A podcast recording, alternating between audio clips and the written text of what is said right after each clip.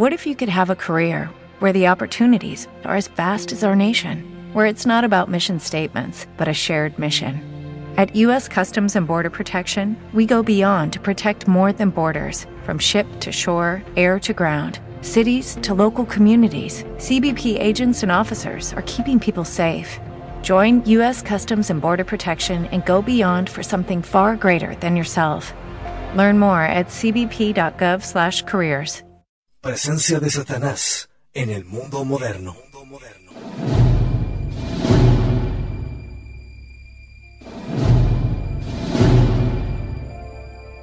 La realidad cruda de los demonios que andan dispersos por el mundo para la perdición de las almas. Un texto preconciliar de Monseñor Cristiani.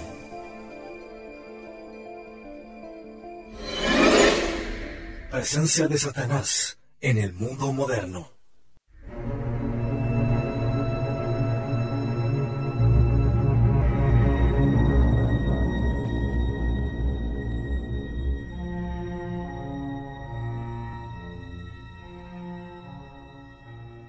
¿Qué tal? ¿Cómo les va, queridos auditores de Convicción Radio? Nuevamente volvemos con este interesantísimo libro, con el último capítulo de Presencia de Satán en el mundo moderno.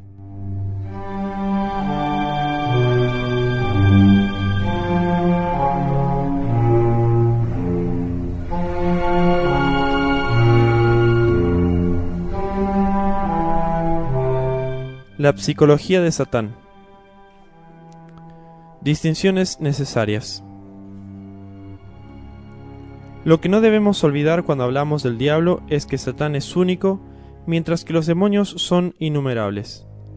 Pero en el transcurso de nuestra exposición hemos tratado a Satán más o menos como si todos los demonios fueran como él y como si el jefe y sus tropas pudieran ser consideradas intercambiables y sin embargo hemos comprobado que entre los demonios que tomaron posesión de tal o cual criatura humana se encontraban nombres distintos al de Satán.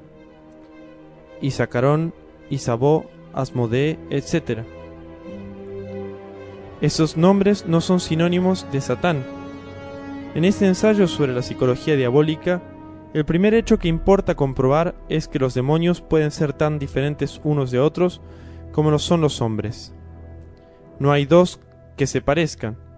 No están ni siquiera siempre de acuerdo entre ellos. Hemos visto en Perpiñán a Isacarón, que poseía a Antoine Gay, pelearse furiosamente con el demonio que poseía a Chiquet. En el caso de la embrujada de Plaisance, descubrimos que Isabeau tenía consigo a otros seis demonios, de nombres estrambóticos, pero de los cuales aparentaba desinteresarse. La tarea de quien desea trazar una psicología de Satán es, pues, ante todo, distinguir entre el jefe y sus vasallos, si la cosa es, con todo, posible.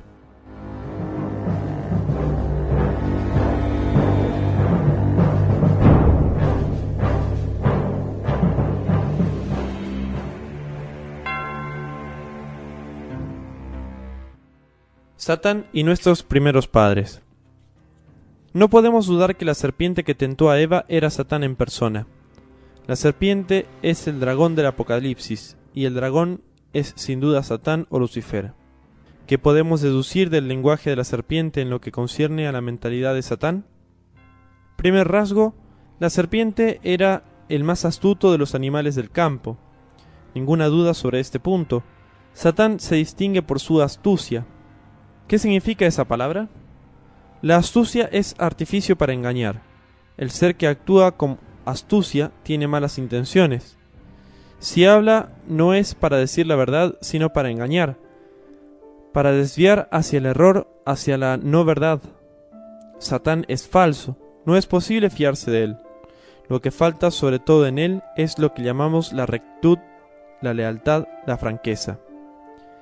Es turbio, es voluntariamente oscuro y disimulado. Cuando meditamos sobre su diálogo con Eva, nos impresiona la simplicidad y la ingenuidad de la mujer por una parte y la fineza, la audacia, el cinismo de Satán. Interpreta a su manera la defensa divina. Niega que esa defensa sea justa y que el hecho de violarla pueda tener para la mujer malas consecuencias. Eva le dice que hay una pena de muerte para quien come el fruto del árbol que Dios ha prohibido tocar. ¿Cuál es la respuesta de la serpiente? Nada de eso, no moriréis. Pero Dios sabe que el día que comáis de ese fruto se os abrirán los ojos y seréis como dioses que conocen el bien y el mal.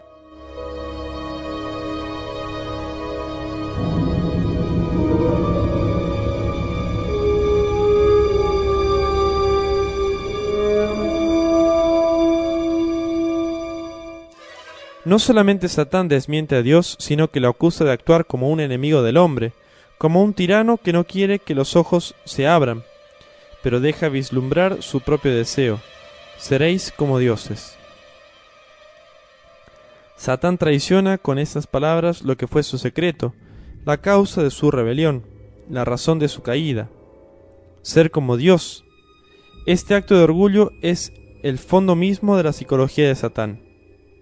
¿Cómo una criatura inteligentísima ha podido llegar a un estado de espíritu tan insensato? No sabemos nada de lo que había sido la vida de los ángeles antes de la caída de Satán. Es posible que en el mundo de los ángeles haya tenido muchos admiradores. Suponemos esto porque arrastró consigo la tercera parte de las estrellas, es decir, de los ángeles.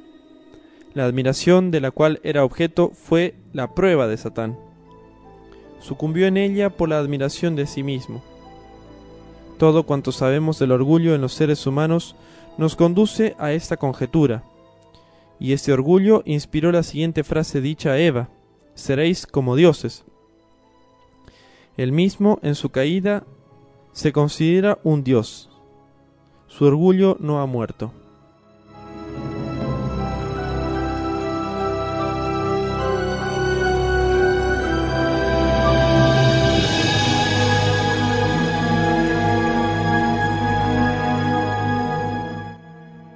El orgullo es lo que lo mantiene alejado de Dios y lo convierte en el adversario.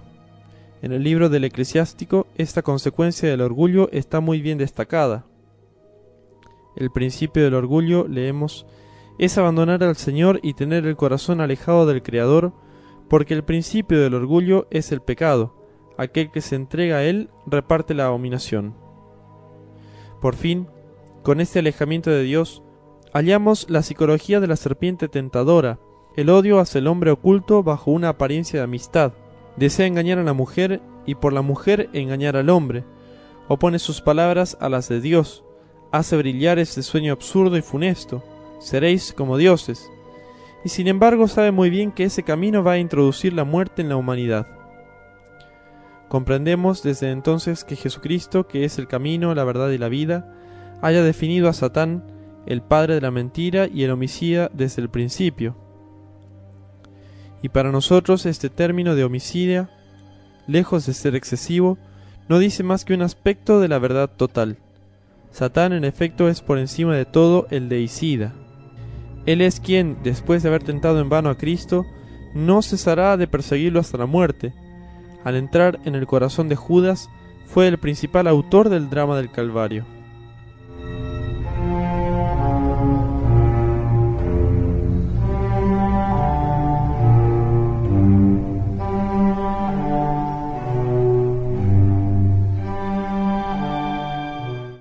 El tentador de Cristo. Todo lo que acabamos de descubrir sobre Satán halla su confirmación en la triple tentación de Cristo. Qué orgullo demencial en esas palabras de Satán a Cristo, mostrándole en espíritu todos los reinos de la tierra. Todo esto te daré si postrares delante de mí. El más recóndito fondo de la ambición satánica es ese, quitarle a Dios sus adoradores hacer converger las adoraciones de los hombres hacia sí mismo. Es demencial y sin embargo la historia de las religiones, ya lo hemos dicho, está ahí para demostrar que Satán había logrado, en gran parte, hacerse adorar en lugar de Dios. Y hoy mismo, si las adoraciones de los hombres ya no son para Satán, por sus cuidados y su impulsión se han desviado de Dios, Tampoco se dirigen hacia los dioses de la mitología, sino a esos dioses del orgullo humano, la ciencia, el progreso, la técnica y la materia. Como lo hemos advertido más arriba, La conquista del mundo está en trance de perder el alma humana. Es el enorme triunfo de Satán en su odio a Dios y a los hombres. En resumen, el orgullo, la voluntad de hacerse Dios, la astucia, los celos y el odio por el hombre, todo esto desembocando en el embuste, el homicidio, el deicidio, he ahí a Satán.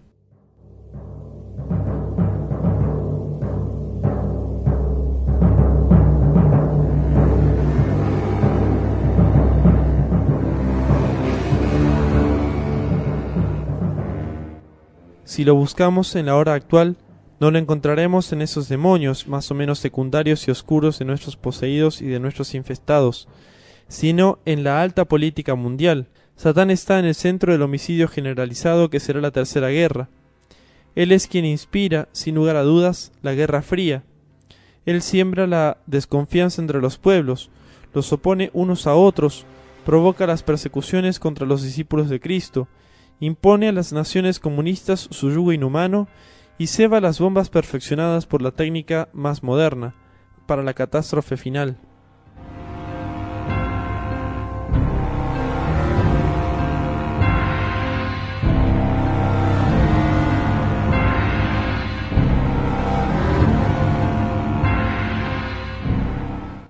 Psicología de Satán es a la vez grandiosa por ser planetaria trágica porque tiende a la destrucción universal, e infernal puesto que aleja de Dios que es la luz y la vida.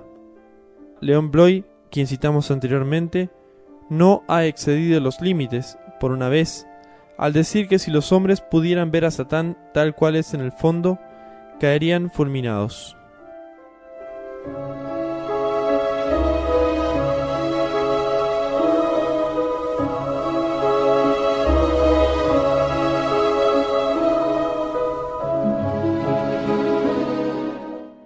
Los demonios del Evangelio. Pero si nada podemos decir con respecto a Satán que esté al nivel de su perversidad y de su poder, no ocurre lo mismo con los demonios que están bajo sus órdenes. Esta turba cuantiosa debe ofrecer todos los grados de la inteligencia en la medida que está inclinada al mal. Monseñor Caterinet, analizando los datos evangélicos a propósito de los posesos liberados por Jesús, encuentra allí las siguientes particularidades con respecto a la psicología de los demonios. Timoratos, obsequiosos, poderosos, malvados, versátiles y hasta grotescos, escribe. Todos estos rasgos, formalmente acusados aquí, en el relato evangélico del poseso de Gerasa, vuelven a encontrarse en diversos grados en los otros relatos evangélicos de expulsiones de demonios y en una nota el mismo autor observa, este aspecto ridículo, vulgar y pernicioso de las posesiones diabólicas aparece también en los relatos de las actas de los apóstoles, donde vemos en Éfeso a ciertos exorcistas judíos ambulantes tratando de invocar el nombre de Jesucristo sobre los que tenían espíritus malignos. Eran siete hijos de un tal Sebas, gran sacerdote judío, los que hacían esto, Mal lo pasaron porque un buen día uno de los posesos le replicó, Conozco a Jesús y sé quién es Pablo, pero ustedes, ¿quiénes son? Y el hombre, lanzándose sobre ellos, dominó a todos y fue tanto más fuerte que ellos, que huyeron de la casa desnudos y heridos. La característica de estos demonios que no son Satán mismo parece pues ser la contradicción, porque alternativamente son amenazadores y rastreros, orgullosos y timoratos, siempre cínicos, groseros, ordinarios.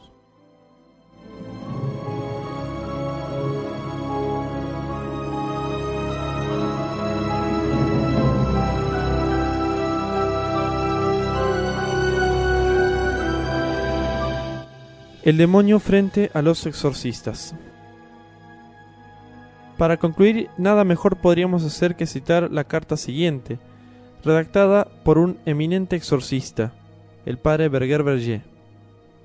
Me pregunta usted, refiriéndose a la pregunta que le hizo el autor del libro al padre, ¿cuál es la psicología de Satán cuando está ahí sometido a la acción de los exorcismos? Le contesto por intermedio de esta carta. Sea cual fuere la causa de la posesión, y existe sobre este punto con frecuencia un misterio insondable, es necesario definir y sintetizar la psicología de Satán con las siguientes palabras. Orgullo, desprecio por su víctima, tenacidad.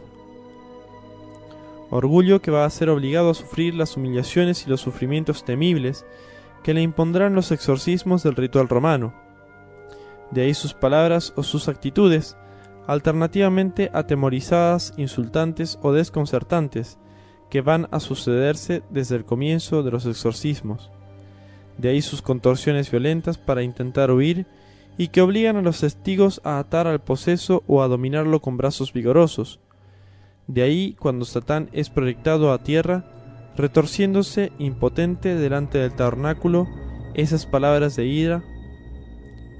Yo no quería que vieran esto, no quería que me vieran así. De ahí esas reacciones blasfematorias y presuntuosos que le hacen exclamar, A ti, Dios, no te temo, yo soy el amo, yo soy el amo del mundo. Y cuando trata de romper la cruz que el sacerdote le pone sobre el pecho, es el orgullo lo que le hace declarar, Jesús no lo doblegará. Y Satán lo llamará con una risa diabólica que todos los exorcistas conocen bien el títere en la cruz, el colgado en la cruz.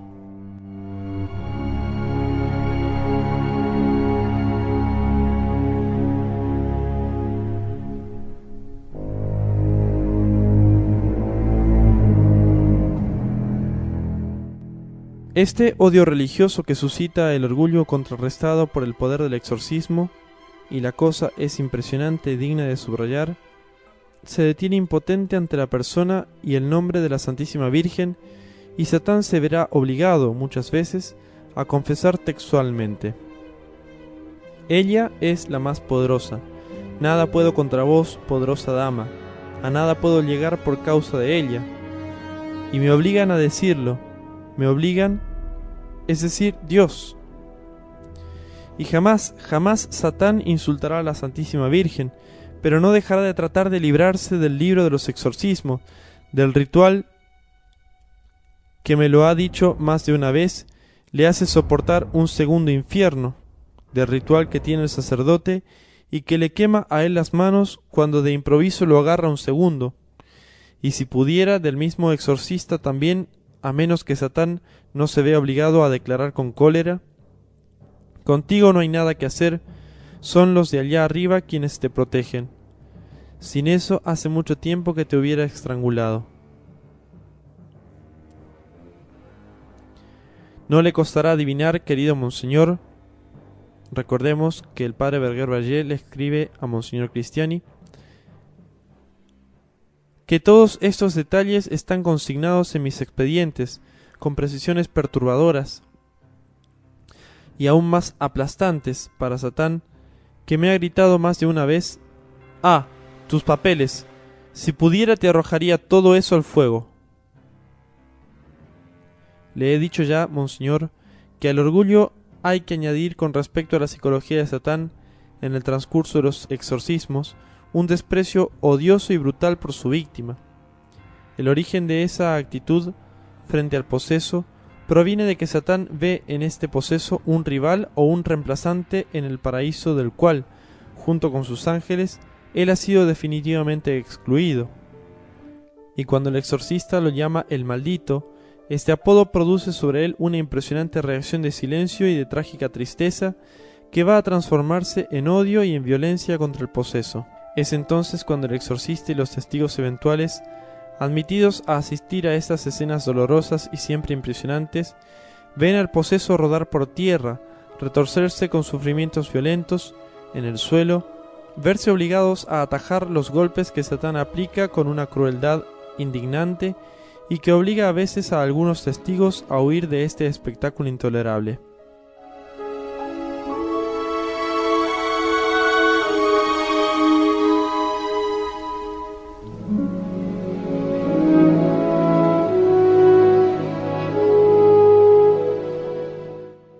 Evidentemente, mientras dura esta crueldad de Satán, los exorcismos se suceden sin solución de continuidad, a veces durante dos horas, tres horas y hasta cuatro horas, creando el exorcista una actividad y una fatiga insospechadas.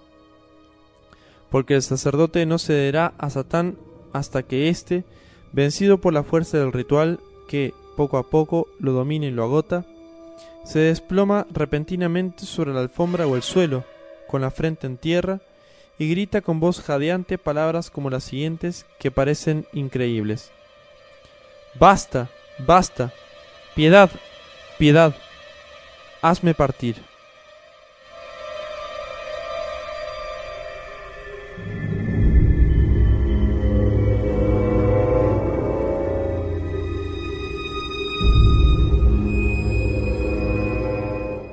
Bajo el poder vengador y dominador del exorcismo de la Iglesia, lo lógico sería ver a Satán pronto a capitular y a dar la señal de liberación del poseso. Nos imaginamos que por fin este hombre o esta mujer están liberados, y ahí es donde la creencia y la esperanza popular se desconciertan cuando se entera que la posesión continúa y que Satán, tenaz, obliga a la iglesia y al exorcista a nuevas e innumerables intervenciones. En este punto es donde cabe repetir la frase de la teología mística y demonológica que conoce los caminos misteriosos de Dios. ¿Quién conoce estos misterios insondables? En cuanto al que le escribe estas líneas, querido Monseñor, y que desde hace ya más de cinco años sin tregua sigue teniendo en la mano el ritual romano para hacer frente a Satán, no cesará de repetir a los poseídos atormentados por la bestia, confianza, soportad con firmeza, contad con la fuerza, quizás lenta, del exorcismo de la Iglesia, contad con la fuerza de la Santísima Virgen, victoriosa sobre Satán, y esperad la hora segura de Dios.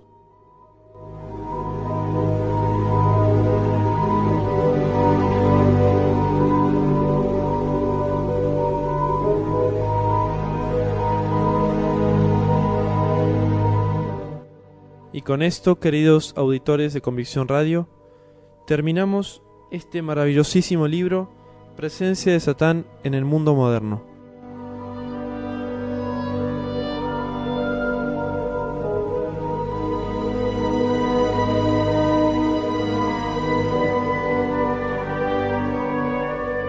Presencia de Satanás en el mundo moderno.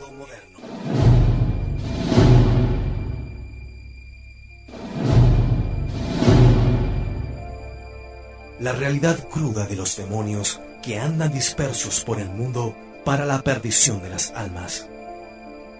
Un texto preconciliar de Monseñor Cristiani.